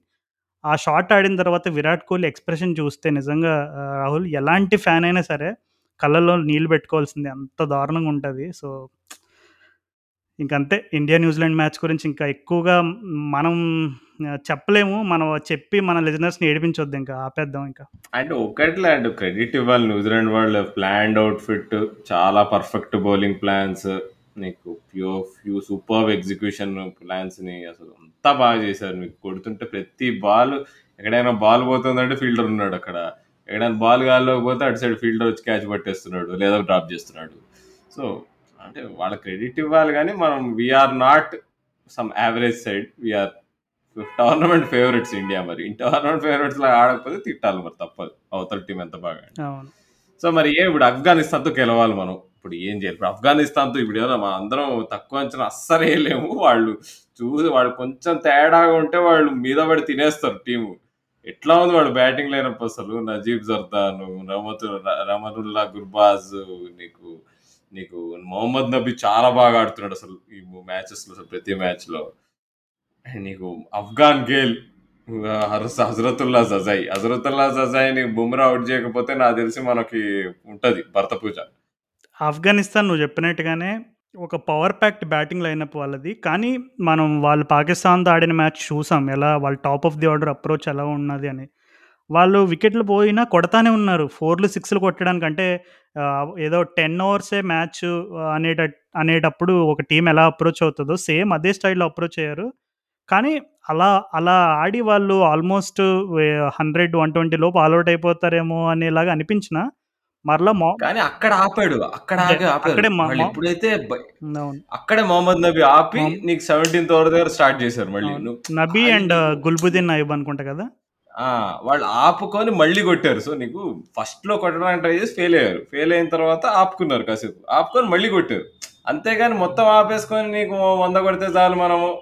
హండ్రెడ్ ఫర్ సిక్స్ కొట్టేసి మనం ట్వంటీ ఓవర్స్లో ఆల్ అవుట్ అవ్వ ఆల్ అవుట్ అవ్వకుండా మనం ఫార్టీ ఆల్ అవుట్ అయిపోతాం అని బా- అని భయపడి వాళ్ళు ఆపుకోలేదు కదా. సో వాళ్ళు ఒక క్లియర్ ప్లాన్తో ఆడారు. అంతేగాని మొత్తం మనం ఇంకా అరే మనం ఆల్ అవుట్ అవ్వకుండా ఆడితేనే బెటర్ అని చెప్పి ఆడలేదు కదా. అవును హండ్రెడ్ పర్సెంట్ రాహుల్. అంటే నువ్వు చెప్పిన దానికి దేనికి సంకేతం అంటే ఆఫ్ఘనిస్తాన్ వాళ్ళు ఒకప్పుడు వాళ్ళ బౌలింగ్లో అరే రషీద్ ఖాన్ ఒక బౌలర్ ఉన్నాడు నబీ అని ఒక బౌలర్ ఉన్నాడు అని వాళ్ళ బౌలింగ్ టాలెంట్స్ గురించి ఎక్కువగా మాట్లాడుకునేవాళ్ళు అన్ని టీమ్స్. అంటే బ్యాటింగ్లో కూడా ఎవరో ఒకరిద్దరు ఉండేవాళ్ళు కానీ వాళ్ళ బ్యాటింగ్ గురించి పెద్దగా చర్చకు వచ్చే అంశాలు ఏం పెద్దగా ఉండేవి కాదు. కానీ ఇప్పుడు మనం వాళ్ళ బ్యాటింగ్లో కూడా ఎంత పరిణితి చెందారని మాట్లాడుకుంటున్నామంటే it is a sign that they are one of the most improved international cricket teams in the recent times అనేది.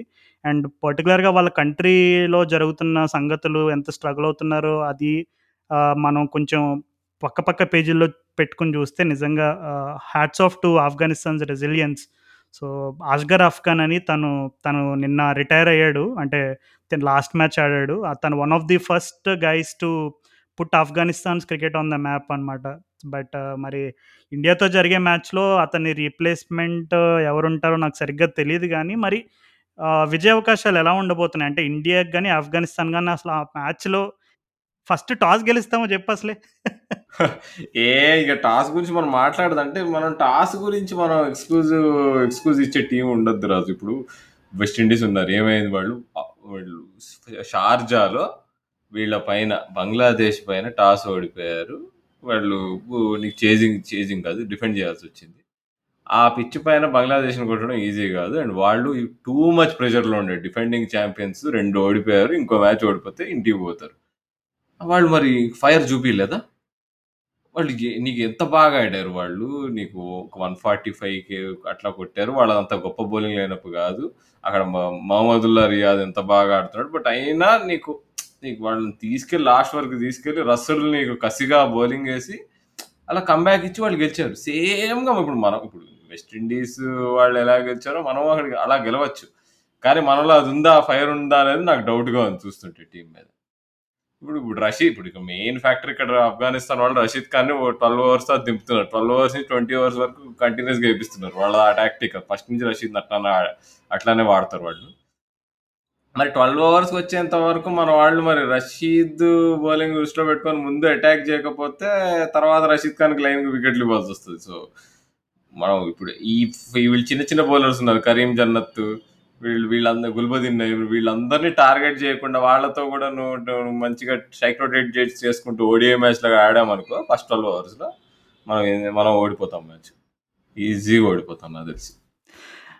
రాహుల్ మన వాళ్ళు ఈ ఎపిసోడ్ విన్న తర్వాత అరే మన ఇండియాకి ఇంకా సెమీస్కి ఎంతో కొంత అవకాశాలు ఉంటాయరా. మన క్రికెట్ నగర్ ఎపిసోడ్ విన్న తర్వాత ఇంకా ఆశలు పెంచుకోవచ్చు అనే ఓ- ఒక ఊహతోటి వింటూ ఉంటే ఉన్న కొద్దిపాటి ఆశలను కూడా చంపేసేలా ఉన్నావు నువ్వు అసలే. అంటే ఓకే. అంటే న్యూ ఆఫ్ఘనిస్తాన్ పైన గెలవడం అనేది ఎంత ఏమాత్రం ఈజీ కాదు. ఈవెన్ ఇప్పుడు మనం పాకిస్తాన్ న్యూజిలాండ్ని ఎంత సీరియస్ అపోనెంట్స్గా ట్రీట్ చేస్తామో నాకు తెలిసి ఆఫ్ఘనిస్తాన్ ఇంకా ఒక రెట్టు ఎక్కువగానే ట్రీట్ చేయాలి. But all set and done. ఇప్పుడు ఇండియాకి జరిగిన ఫస్ట్ రెండు మ్యాచ్‌ల్లో జరిగిన ఘోర పరాభవానికి నాకు తెలిసి మన వాళ్ళు ఇంకా బ ఇంటెంట్, ఇంటెన్సిటీ ఇవన్నీ బ డస్ట్‌బిన్‌లో పడేసి వచ్చి ఆల్ గన్స్ బ్లేజింగ్ అంటారు ఇంకా ఇంగ్లీష్‌లో. అంటే ఇంక ప్రతి బాలు కొడితే 4 బాల్ లేదంటే 6 కో పోవాలనే రకమైనటువంటి యాటిట్యూడ్‌తో ఆడతారేమో అని ఒక చిన్న ఆశ ఉంది నాకు. ముజీబ్‌ని మనం ఐపీఎల్‌లో ఎట్లా కొడతారు మన ఇండియన్ బ్యాట్స్‌మెన్ అట్లా కొట్టాలి. ఈవెన్ రషీద్‌ని కూడా టార్గెట్ చేశారు. అంటే ఐ థింక్ సూర్యకుమార్ యాదవో ఎవరో మొన్న జరిగిన మన! ఐపీఎల్ మ్యాచ్‌లోనే. మొన్న మొన్న. అవును. హ్మ్. సో, సో ఖచ్చితంగా అంటే ఇప్పుడు ఈవెన్ నబీన్ కూడా ఆ రోజు మనం అబుదాబిలో ఆహ్, సన్‌రైజర్స్ పైన. లాస్ట్ ఇషాన్ మ్యాచ్‌లో కిషన్. ఆ! క చిత్తకొట్టుడు కొడతారు. మొహమ్మద్ నబీ స్టార్టింగ్ ఫస్ట్ ఓవరే 2 ఫోర్‌లో ఎన్నో కొట్టి అట్లా సో, అంటే ఖచ్చితంగా they they are all targetable బౌలర్సే. మరీ ఇప్పుడు ఫుల్‌గా అండ్ ఇంకొకటేంటంటే బ మనకి అక్కడ పేస్‌లో నవీన్ ఉల్ హక్ ఒక్కడే ఉన్నాడు కొంచెం. ఎంతో కొంత కొద్దో గొప్పో కంట్రోల్ చేసి గ్లోబల్ లీగ్స్ చాలా ఆడాడు తను. సీపీఎల్ ఇలాగ ఆ లీగ్స్, ఈ లీగ్స్ చాలా ఆడాడు.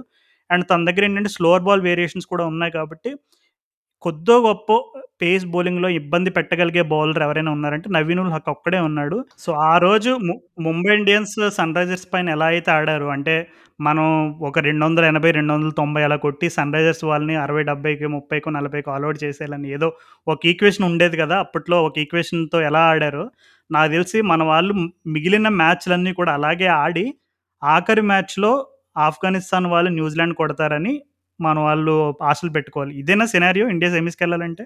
బట్ ఆఫ్ఘనిస్తాన్‌తో కంఫర్టబుల్‌గా గెలవాలి.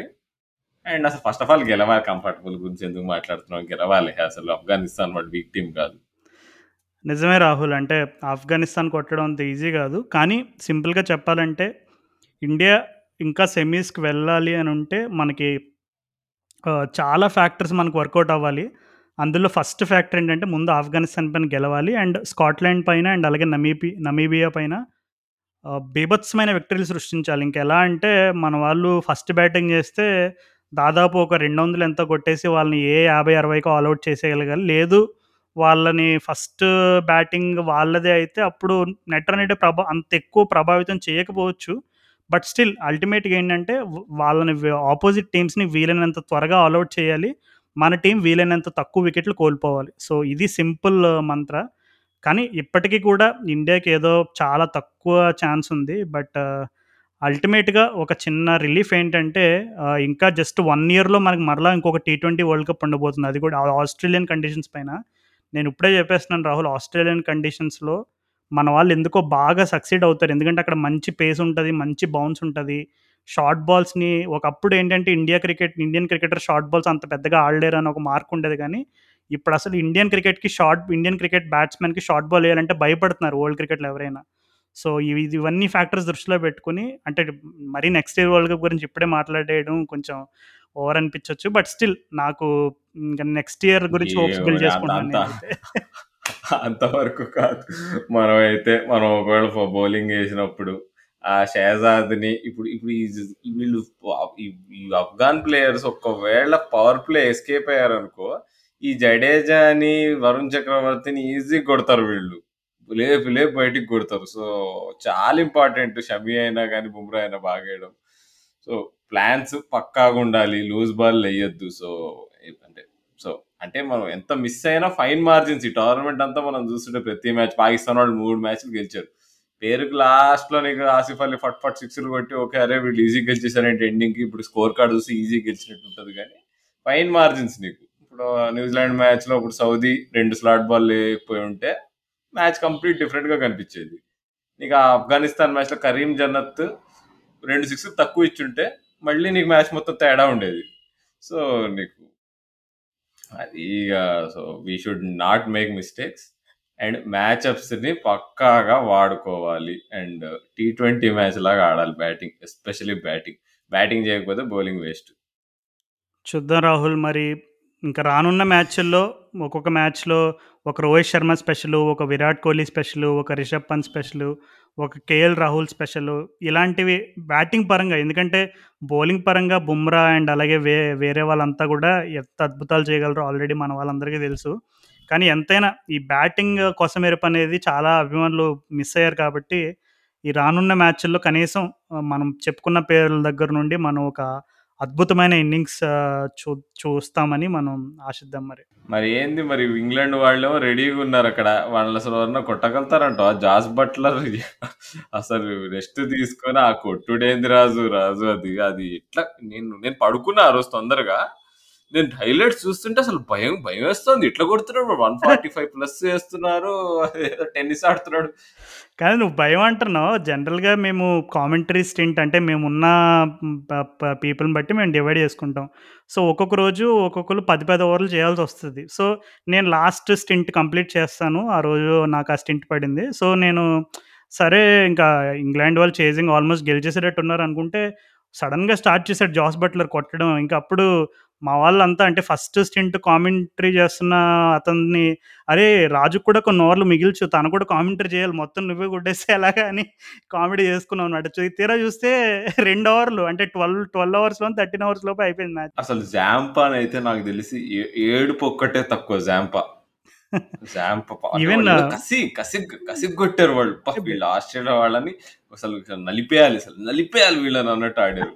అట్లా నాకు నాకు తెలిసి ఔటింగ్ ఆస్ట్రేలియా వాళ్ళు మెంటల్లీ వాళ్ళు నాకు ఎస్పెషల్లీ జాంపా నీకు తర్వాత ఆ స్పెల్ చివర్లో చూస్తే ఎట్లా బౌలింగ్ వేస్తున్నాడు బాడీ లాంగ్వేజ్ చూస్తే అయిపోయింది ఆ మనిషి ఎట్లయితే అప్పుడు కుల్దీప్ యాదవ్ పైన ఎఫెక్ట్ పడింది చూడు మోయిన్ అలీ నాలుగు సిక్స్లు కొట్టినప్పుడు ఆ ఓవర్ ఆ ఎఫెక్ట్ నుంచి ఇంకా కుల్దీప్ ఇంకా రికవర్ కాలేదు సో అలాంటి ఎఫెక్ట్ జాంపా మీద పడింది అంటే ఈవెన్ బేర్స్‌టో కూడా ఒక షాట్ కొట్టినప్పుడు నాకు బాగా గుర్తు. అంటే జాంపాని షాట్ కొట్టిన వెంటనే జానీ బేర్స్‌టో కన్ను కొడతాడు తెలుసా? జా జాస్ బట్లర్‌కి. ఎలా అంటే ఏ ఇలాంటి బ్లో బౌలర్స్‌ని ఎంతమందిని ఫేస్ చేయలేదురా మనం. ఈడు కూడా ఒక లెక్క మనకి" అన్ని టైప్‌లో అంటే ఎంత నాన్‌చలెంట్ అప్రోచ్ అంటే జస్ట్ ఒక కాల్ పైన కూర్చుంటాడు. కొడితే mid wicket stands deep second టైర్లోనే అక్కడ పడుతుంది బాల్. అంటే అసలు నైన్టీ ఫైవ్ మీటర్స్, 102 మీటర్స్ ఆ సిక్స్ అంటే చూడు ఇక్కడే ఇండియా, ఇంగ్లాండ్ లాంటి టీమ్స్‌కి ఏంటి డిఫరెన్స్ టీ20లో టాలెంట్ అందరి దగ్గర ఉంది కదా అనుకుంటే, ఇప్పుడు Jonny Bairstow naturally is an opener. T20 క్రికెట్‌లో కూడా చాలా కాలం ఓపెనింగ్ ఆడాడు. And all around the world అన్ని లీగ్స్‌లో ఓపెనింగే ఆడతాడు. కానీ జాస్ బట్లర్ అండ్ అలాగే జేసన్ రాయ్‌ని అకామిడేట్ చేయడానికి జా జానీ బేర్స్‌టో నంబర్ 4 ప్లేస్‌లో పెట్టి ఆ రోల్ తనకి క్లారిటీ ఇచ్చేసారు. "అరే! నీ రోల్ ఇదే. నువ్వు స్పిన్ పైన స్ట్రాంగ్‌గా ఆడతావు. నీ స్లాగ్ స్వీపు చాలా మంది ప్లేయర్స్ కంటే మంచి effective slog slog sweep percentage నీ దగ్గరుంది. స్పిన్నర్స్‌ని గట్టిగా కొట్టగలిగే పవర్ కూడా ఉంది నీ దగ్గర. సో, నీకు నెంబర్ ఫోర్ రోల్ ఇస్తున్నావు అని చెప్పి తనకి last ఇయర్‌లోనే even last one one and half నాకు తెలిసి లాస్ట్ 13 మంత్స్‌లో ఆ నెంబర్ ఫోర్ స్పాట్‌లో ఇంగ్లాండ్‌కి టీ20 క్రికెట్‌కి దగ్గర దగ్గర 15 ఆర్ సిక్స్టీన్ ఇన్నింగ్స్ ఆడాడు జానీ బేర్స్తో ఆ 15, 16 ఇన్నింగ్స్ ఆడిన వాటిల్లో మనం కేవలం పది బాల్ అయినా మినిమం ఆడిన వాటిని మనం అంచనా వేసుకుంటే, తన స్ట్రైక్ రేట్ ఒక్కసారి కూడా 130 కంటే ఇంకా తక్కువ వెళ్ళలేదు. నాకు తెలిసి ఒకే ఒక మ్యాచ్‌లో అనుకుంటా స్ట్రైక్ రేట్ 100, 100 పైన ఎంతో ఉంటది. మిగిలిన అన్ని మ్యాచ్‌లు కూడా మినిమమ్ 10 బాల్స్ ఆడిన వాటిల్లో 130 పైనుంది. అంటే నంబర్ 4లో వచ్చి కూడా 130 ప్లస్ స్ట్రైక్ రేట్ మెయింటైన్ చేస్తున్నాడంటే నీకు అక్కడే అర్థమైపోతుంది ఇంగ్లాండ్ క్రికెట్ ఎస్పెషల్లీ బ్యాటింగ్ పరంగా వాళ్ళ అప్రోచ్ అనేది ఏంటనేది మనకి చెప్పుకోవడానికి బెస్ట్ ఎగ్జాంపుల్ అదే. అప్రోచ్ అన్నావు కదా! ఇప్పుడు సింపుల్‌గా ఒక ఒక్క ఒక్క ఫ్యాక్టర్తో చెప్పేయచ్చు ఇంగ్లాండ్ వాళ్ళు ఎందుకు అట్లా ఆడుతున్నారు? ఇండియా, ఆస్ట్రేలియా ఎందుకు అట్లా కింద పడి దేకుతున్నాం అనేది. ఇప్పుడు జో రూట్ ఎంత ఫామ్‌లో ఉన్నాడు? ఎట్లా ఆడుతున్నాడు? ఈజీగా best batsmen on the planet కరెంట్‌గా last one year చూసుకుంటే జో రూట్ కంటే బెటర్ ప్లేయర్ లేడు. ఇప్పుడు తన్ని తీసుకొచ్చి వన్ డే మ్యాచ్ ఆడినా కానీ ఒకవేళ టీ20 తను ఆడట్లే గానీ, టీ20 మ్యాచ్‌లో పెట్టినా కానీ తనకం తను సూపర్గా ఆడతాడు. తన అంటే తనకంటే టీ20 ఫార్మాట్‌లో వేరే వాళ్ళు బాగా ఆడతారు. ఆ వేరే వాళ్ళు బాగా ఆడతారు కాబట్టి తనకి అసలు తన స్క్వాడ్‌లోనే తీసుకోలేదు ఇంగ్లాండ్ వాళ్ళు. అలాంటిది ఇప్పుడు కోహ్లీ ఫామ్‌లో లేడు సరిగ్గా. స్టీవ్ స్మిత్ సరిగ్గా ఫామ్‌లో లేడు. అయినా కానీ ఇప్పుడు ఇండియా వాళ్ళు, ఆస్ట్రేలియా వాళ్ళు ఇద్దరు ప్లేయర్‌లని స్టార్టింగ్ లెవెల్‌లో పెట్టుకొని ఆడుతున్నాం మనం. అంటే అదే మరి ఇప్పుడు టీ ట్వంటీ అప్రోచ్ టీ టీ20 గేమ్, టీ20 గేమ్ లాగా ఆడితే రిజల్ట్స్ వస్తాయి. సో, క్లియర్‌లీ ఇండియా అట్లా ఆడట్లేదు. ఆస్ట్రేలియా అట్లా ఆడట్లేదు. సింపుల్ రాహుల్. ఈ ప్లేయర్స్‌ని వర్షిప్ చేసే విధానం కూడా పూర్తిగా పోవాలి. అంటే ఓకే. మన వాళ్ళ దగ్గర భయంకరమైన ఇప్పుడు మనల్ని అందరూ మనల్ని చెప్పుతూ చెప్పు జెబ్బలు కొడతారు. కోహ్లీని డ్రాప్ చేయమంటారేంటి వీళ్ళు పిచ్చా వెర్రా అని గానీ ఇప్పుడు ఫ్యాక్ట్స్ మాట్లాడుకుందాం. కోహ్లీని డ్రాప్. చేయడం అనేది కాదు ఇక్కడ మెయిన్ అంశం ఏంటంటే మనం we should not get carried away. ఇది ఇప్పుడు రాహుల్ చెప్పిన పాయింట్‌కైనా మేము ఇండైరెక్ట్‌గా ప్లేయర్ వర్షిప్ ఇలాంటి పెద్ద పెద్ద కామెంట్లు వేసినా దాన్ని దానిలో ఉన్న అంతరార్థం ఏంటంటే we should not get carried ఇప్పుడు బెస్ట్ ఎగ్జాంపుల్ మెన్షన్ చేశాడు రాహుల్ అంటే Joe Root last one or last eighteen మంత్స్లో ఇంటర్నేషనల్ క్రికెట్లో ఇప్పుడు రెడ్ బాల్నే ఎవరైనా సరే మెజర్ చేస్తారంటే రెడ్ బాలే స్టాండర్డ్ అని చెప్తారు. మిగిలినవన్నీ కూడా ఓకే వైట్ బాల్ నువ్వు ఎంత తోపు అనిపించుకున్న ఏదన్నా సరే ఆ standard is the like your real test of cricketer అనే ఒక బ్యాట్స్మెన్గా ముద్ర వేయడానికి అది ఒక స్టాండర్డ్గా పరిగణిస్తారు. సో మరి జో రూట్ లాంటి అద్భుతమైన player and twenty sixteen world కప్లో కూడా టీ ట్వంటీ వరల్డ్ కప్లో జో రూట్ నాకు తెలిసి రెండు మూడు మ్యాచ్ల్లో తను man of the match innings కూడా ఆడతాడు తను. సో అట్లాంటి ప్లేయర్ని తన దగ్గర టీ ట్వంటీ గేమ్ కూడా ఉంది. అయినా సరే అలాంటి ప్లేయర్స్ని డ్రాప్ చేసేస్తారు. ఎందుకంటే ఇంగ్లాండ్ వాళ్ళ మంత్ర వెరీ సింపుల్ నువ్వు కమ్ ఎనీథింగ్ అంటే ఏం జరిగినా సరే ఆ అటాకింగ్ అప్రోచ్ అటాకింగ్ ఇన్స్టింక్ట్ అనేది పోకూడదు. నెంబర్ వన్ నుంచి నెంబర్ నైన్లో వచ్చే క్రిస్ వోక్స్ అవ్వచ్చు డేవిడ్ విల్లీ అవ్వచ్చు క్రిస్ జార్డన్ అవ్వచ్చు. నువ్వు వచ్చావు అంటే ఎందుకంటే వాళ్ళు వాళ్ళకి క్యాల్కులేషన్స్ కూడా చాలా ఈజీగా ఉంటాయి. ఇప్పుడు సే ఫర్ ఎగ్జాంపుల్ ఇప్పుడు ట్వెల్వ్ అవర్స్ దగ్గరికి వాళ్ళ స్కోర్ వచ్చేసి ట్వెల్వ్ అవర్స్కి వాళ్ళ స్కోర్ ఎయిటీ ఫర్ త్రీ అని అనుకుందాం. వాళ్ళు ఎలా పెట్టుకుంటారంటే క్యాల్కులేషన్ ఇంకా సెవెన్ అవర్స్ ఉన్నాయి. సో సెవెన్ ఓవర్స్లో ఇప్పుడు మనం చూసుకుంటే ఒకసారి త్రీ వికెట్స్ పడి అని అనుకుంటే సెవెన్ ఓవర్స్ ఉన్నాయి మనకి ఇంకా సెవెన్ వికెట్స్ ఉన్నాయి.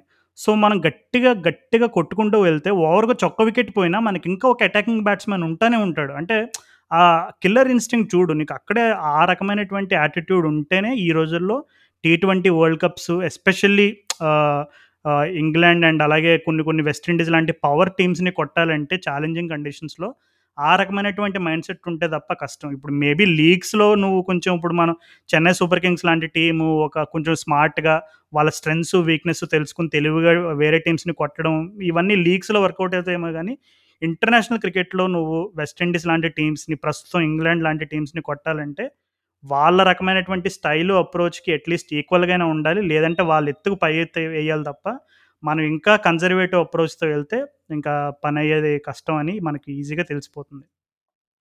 అంతే ఇప్పుడు చాలా టెంప్టింగ్ రాజు. ఇప్పుడు జో రూట్ని సెలెక్ట్ చేసుకోవడం చాలా ఈజీ టెంప్టింగ్ ఇప్పుడు యూఏఈ స్లో వికెట్స్ స్పిన్ బాగా ఆడతాడు. Joe Root best player of spin in England team వాళ్ళు ఎందు- ఎందు- అయినా స్క్వాడ్లు ఎందుకు తీసుకోలేదు అసలు? అంటే ఇది ఇప్పుడు ఆలోచిస్తే మనకి ఎంత పజిలింగ్ అనిపిస్తుంది. మనం ఎప్పుడు మనం ఇప్పుడు యూఏఈ స్లో పిచ్చెస్ అరే ఇప్పుడు స్టీవ్ స్మిత్ ఉండాలి. ఇప్పుడు మనం బాల్స్ అటు ఇటు నాక్ చేసి స్ట్రైక్ రొటేట్ చేయాలి. చాలా ఇంపార్టెంట్ రోల్. ఇట్లాంటి బ్యాట్స్మెన్ చాలా ఇంపార్టెంట్ అనుకుంటాం. కానీ మరి చూడు ఇంగ్లాండ్ వాడు మరి. Clarity of approach. అవును. అంటే ఇంకొకటి ఏంటంటే మన వాళ్ళు ఇప్పుడు సరే ఈ బైలేటరల్ సిరీస్లు అవి ఇవి తగ్గిల్చేస్తూ ఉంటారు. ఎక్కడికి వెళ్ళినా ఇప్పుడు ఏంటంటే ఒకప్పుడు ఓన్లీ హోమ్ కండిషన్స్లో గెలిచేవాళ్ళం. కానీ ఇప్పుడు ఏ కంట్రీకి వెళ్ళినా ఆటోమేటిక్గా అన్ని ఫార్మాట్లు అన్ని బయలేటర్ సిరీస్లు వరుసగా గెలుచుకుంటూ వచ్చేస్తున్నాం. సో మేబీ బ్రేక్ కూడా అవసరమేమో. మనం ఇప్పుడు రెండు వేల పదకొండు టైంలో కూడా అంతే అన్ని గెలుచుకుంటూ వచ్చేసి వరల్డ్ కప్ గెలిచాము. తర్వాత ఐపీఎల్ అయ్యింది తర్వాత అలాగే వెస్టిండీస్ సిరీస్కి uh, వెళ్ళినప్పుడు వెస్టిండీస్ దాంట్లో మనం T twenty series one day series test series అలా అన్నీ గెలుచుకుంటూ పోయాం ఒక్కదాటిగా. సో సడన్గా ఎక్కడో చోట బ్రేక్ పడాలేమో మరి. ఇంకా మేబీ నేనైతే నెక్స్ట్ ఇయర్ వరల్డ్ కప్కి ఆశలు పెంచుకుంటున్నాను. ఇంకా ఈ ఇయర్ ఆనెస్ట్గా చెప్పాలంటే హోప్స్ ఉన్నాయి కానీ but I don't want to put too much pressure on myself by thinking India will qualify for the semis ఎందుకంటే ఇట్ లుక్స్ ప్రెటీ ఇంపాసిబుల్ ఏంటి మరి ఇంకా మరి ఆస్ట్రేలియా వాళ్ళు వెళ్తారంటావా? ఆ- మ్యాచ్ నుంచి రికవర్ అయితే ఆస్ట్రేలియా వాళ్ళు కాలేరు ఫైనల్కి వెళ్ళడానికి.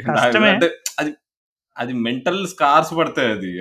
అలాంటి పర్ఫార్మెన్స్ అది. ఇంకా నేను ఇంకా వెస్టిండీస్కి స్టిక్ అవుతాయి ఇంకా వాళ్ళు మెరికల్ చేస్తారేమో అనిపిస్తుంది నాకు. అవును. అంటే నువ్వు ప్రెడిక్ట్ చేసిన ఫైనలిస్ట్ వెస్టిండీస్ ఇంగ్లాండ్ నేనేమో ఇండియా ఆస్ట్రేలియా ప్రెడిక్ట్ చేశాను. ఇప్పుడు చూస్తే నేను ప్రెడిక్ట్ చేసిన రెండు టీంలు కష్టంగా ఉన్నాయి. నువ్వు ప్రెడిక్ట్ చేసిన చేసిన వాటిల్లో ఇంగ్లాండ్ దాదాపు ఫైనల్కి వెళ్ళడం ఖరారులాగా కనబడుతుంది. సో మరి చూద్దాం. అంటే ఇంకా ఇంకా చాలా ఏమంటారు దాన్ని? పిక్చర్ అభి బాకీ హే అంటారు కదా సో చాలా ఉంది మరి చూద్దాం చూద్దాం. చూద్దాం మరి. ఇండియా ఆస్ట్రేలియా మళ్ళీ కంబ్యాక్ చేసి మరి నువ్వు చెప్పినట్టు వాళ్ళు అవుతారా లేదా ఇంగ్లాండ్ వాళ్ళు ఫైనల్కి వెళ్ళిపోతే మళ్ళీ వెస్టిండీస్ వాళ్ళు as usual kings of T twenty world ఫైనల్కి వస్తారా? బికాస్ వెస్ట్ వాళ్ళు వాళ్ళైతే గివ్ అప్ ఇవ్వలేదు. సో అది మరి అంటే మేము యాక్చువల్లీ ఈ ఎపిసోడ్ రికార్డ్ చేయాలని ప్లానే చేసుకోలేదు. కానీ ఎప్పుడైతే న్యూజిలాండ్ వాళ్ళు న్యూజిలాండ్ వాళ్ళ చేతిలో మనం ఓడిపోయామో ఇంకా ఆటోమేటిక్గా మన లిజనర్స్ అందరూ కూడా ఎంత మేమెలా ఎంత ఎఫెక్ట్ అయ్యామో మన లిజనర్స్ ఇంకా అంతకంటే డబుల్ ఎఫెక్ట్ అయి ఉంటారు అనేది మాకు తెలిసింది. సో అందుకే మా కోసం కాకపోయినా మన లిజనర్స్ కోసం ఖచ్చితంగా చేయాల్సిందే అని చెప్పి మేము ఇద్దరం డిసైడ్ అయ్యాము. So hopefully you had great fun listening to this episode. And అలాగే ఇంకొక చిన్న ముఖ్య గమనిక ఇది దయచేసి కొంచెం ఓపిక చేసుకుని వినండి కేవలం రెండే నిమిషాలు. సో యాక్చువల్లీ మొన్న ఎపిసోడ్ చేసినప్పుడు ఎపిసోడ్ అంతా అయిపోయిన తర్వాత అంటే ఆ రోజు నేను కొంచెం వెంటనే నేను ఇంగ్లాండ్ ఆస్ట్రేలియా మ్యాచ్ కవర్ చేయాలని కంగారులో ఉన్నాను. కొంచెం ఫాస్ట్గా వీక్లో జరిగిన మ్యాచెస్ అన్ని కవర్ చేసేయాలి ఎలా అయినా సరే అని కొంచెం హడావిడిగా చేశాము. అంతా అయిన తర్వాత నాకు ఎందుకో కొంచెం వెలితిగా అనిపించింది. ఎందుకో అంత సాటిస్ఫాక్షన్ అనిపించలేదు. తీరా చూసుకుంటే మన మళ్ళీ మ్యాచ్ అంతా అయిపోయిన తర్వాత నా వర్క్ అంతా అయిపోయిన తర్వాత కొంచెం కూర్చొని ఆలోచించుకున్నప్పుడు నాకు ఒక అంటే ఒక విషయం తట్టింది. ఏంటంటే అప్పటికే ఆల్రెడీ ఆ రోజు ఆ ముందు రోజే మీరందరూ వినే ఉంటారు మీకు అందరికీ తెలిసే ఉంటుంది. కన్నడ పవర్ స్టార్ పునీత్ రాజ్ కుమార్ అని ఆయన చనిపోయారు హార్ట్ అటాక్ వచ్చి. సో ఆ నాకు ఎప్పుడైతే ఆ విషయం నేను అంటే న్యూస్లో చూసినప్పటి నుండి కూడా నాకు అది ఖచ్చి- చాలా కొంచెం ఎఫెక్ట్ అయిందనమాట ఎందుకంటే నేను బెంగళూరులో దాదాపు almost five six years plus పైనుంచే ఉంటున్నాను. సో అప్పుడు నేను కాలేజీలో ఉన్నప్పుడు అసైన్మెంట్స్ కవర్ చేసినప్పుడు కానీ తర్వాత కానీ ఆయన ఆయన ఎప్పుడు డైరెక్ట్గా కలవలేదు కానీ ఆయన ఇంటి సైడ్ నుంచి చాలాసార్లు వెళ్ళి కర్ణాటకలో ఉండే మా ఫ్రెండ్స్ వాళ్ళ ఫ్యామిలీ గురించి వాళ్ళ చేసే మంచి పనుల గురించి వాళ్ళు చేసే సేవా కార్యక్రమాల గురించి చాలా చెప్పినప్పుడు చాలా విన్నాను. అండ్ అలానే కాదు బెంగళూరులో ఎక్కడ తీసుకున్న బెంగళూరులో మన తెలుగు వాళ్ళకు ఉన్నంత భయంకరమైన సినిమా పిచ్చి ఉండదు కానీ క- కర్ణాటకలో. కానీ అక్కడ ఉన్న లిమిటెడ్గా ఫ్యాన్ సినిమాలని ఆదరించే అభిమానులందరికీ కూడా ఆ రాజ్ కుమార్ గారి ఫ్యామిలీ అన్న అండ్ ఎస్పెషల్లీ పునీత్ రాజ్ కుమార్ అంటే చాలా అభిమానం అందరికీ. సో అలాంటిది ఆయన చాలా చిన్న వయసు అనే చెప్పుకోవాలి ఫార్టీ సిక్స్ అంటే. సో అలాంటి వయసులో ఆయన సడన్గా అది కూడా జిమ్ చేస్తూ జనరల్గా వ్యాయామాలు ఇలాంటివన్నీ కూడా మన అందరం మన physical and mental health improve చేసుకోవడానికి చేసుకోవడానికి ఒక విధి ఒక విషయంగా మాట్లాడుకునే అంశం అది జిమ్ చేయడం అంటే. కానీ అలాంటిది ఆయన జిమ్ చేసి తర్వాత వెంటనే బయట కార్లో కొలాప్స్ అయిపోవడం అనేది అది నిజంగా చాలా అంటే నాకైతే ఆ న్యూస్ నన్ను చాలా డిస్టర్బ్ చేసింది. అది మైండ్లో ఉండిపోయింది అనమాట అందుకే కొంచెం చాలా చోట్ల అంత ఎనర్జీ మిస్ అయింది. అండ్ అలాగే అది జరి అది జరిగిందని తెలిసిన వెంటనే నాకు మరలా సడన్గా ట్వంటీ సిక్స్టీన్లో యాక్చువల్లీ మా నా బెస్ట్ ఫ్రెండ్ ఒక భరత్ అని తను యుఎస్లోనే ఉంటూ మన రాహుల్ కూడా బాగా తెలుసు. సో తను ఒక యాక్సిడెంట్లో చనిపోయాడు అనమాట సో ఇట్లాంటివన్నీ గుర్తొచ్చినాయి. సో ఆటోమేటిక్గా అంటే కొన్ని కొన్ని సార్లు కొన్ని సిచ్యువేషన్స్లో మనం అనుకుంటాం అంటే అంతా బాగానే ఉంది మనం నవ్వుకుంటున్నాం ఈరోజు అంతా ఎవ్రీథింగ్ ఈజ్ ఫైన్ అనే ఊహలో ఉంటాము. సడన్గా చూస్తే నెక్స్ట్ రోజు మనకు బాగా సుపరిచితులు మనకు బాగా తెలిసిన వాళ్ళు లేదు మన చుట్టూ ఉండే మనుషుల్లోనో లేదంటే ఏదో ఒకటి ఎక్కడో ఒక చోట ఏదో ఒకటి మిస్ అవుతుంది. సడన్గా అనిపిస్తుంది అరే లైఫ్ ఇంత అన్ప్రెడిక్టబుల్ ఏంటనేది సో నిజంగా కొన్నిసార్లు తెలుగులో కూడా అంటారు కదా జీవితం అంటే నీటి బుడగ లాంటిదని. So so it's a very emotional day so anyways Puneeth Raj Kumar గారు ఎక్కడ ఆయన ఆత్మ ఎక్కడున్నా శాంతించాలి rest in peace so listeners అందరికీ కూడా ఒక చిన్న విజ్ఞప్తి ఏంటంటే జస్ట్ ఎక్కడున్నా సరే ఏం చేసినా సరే జస్ట్ గుర్తుపెట్టుకోండి. Life is very unpredictable so ఎక్కువ ఎక్కువ సే ఎక్కువసేపు అనవసరమైనటువంటి కలహాలు అనవసరమైనటువంటి విద్వేషాలు పెంచుకొని ఆ రకమైనటువంటి నెగిటివ్ ఫీలింగ్తో ఉండొద్దు. సో మేమిద్దరం ఫిలాసఫీల గురించి వీటి గురించి ఎక్కువగా మాట్లాడడం కానీ because this was such an emotional thing కొంచెం ఆ సైడ్ ఆఫ్ థింగ్స్ వచ్చినాయి అంతే. So anyways hope you had great fun listening to this episode so మా పాడ్కాస్ట్ని రీసెంట్గా మా నెంబర్స్ చాలా స్పైక్ అయినాయి. అంటే చాలామంది ఎక్కువ మంది వింటున్నారు కొత్త ఆడియన్స్ వింటున్నారు. సో మా లిజనర్స్ అందరికీ కూడా ప్రత్యేకంగా పేరు పేరున అందరికీ నా తరపు నుండి రాహుల్ తరపు నుండి థ్యాంక్ యూ సో మచ్ ఎందుకంటే మీరు వేరే వాళ్ళతో పంచితేనే మా గురించి వేరే వాళ్ళు కూడా తెలుస్తుంది. సో ఇంకా మా క్రికెట్ నగరం పాడ్కాస్ట్ గురించి తెలియని వాళ్ళు ఎవరైనా ఉంటే దయచేసి మీ ఫ్రెండ్స్తో షేర్ చేసుకోండి. అండ్ అలాగే ఇన్స్టాలో ట్విట్టర్లో కూడా మమ్మల్ని ఫాలో అవ్వండి. ఎప్పుడైనా మీకు ఏ మ్యాచ్ గురించి అయినా క్రికెట్ ముచ్చట్లు మాతో పంచుకోవాలంటే కనుక డైరెక్ట్గా ఇన్స్టాలో కానీ ట్విట్టర్లో కానీ మాకు ఎప్పుడైనా ఎనీ టైం మెసేజ్ చేయండి. So ya it was fun recording this episode. Until next time నా తరఫు నుండి రాహుల్ తరఫు నుండి ఆ టైం గుడ్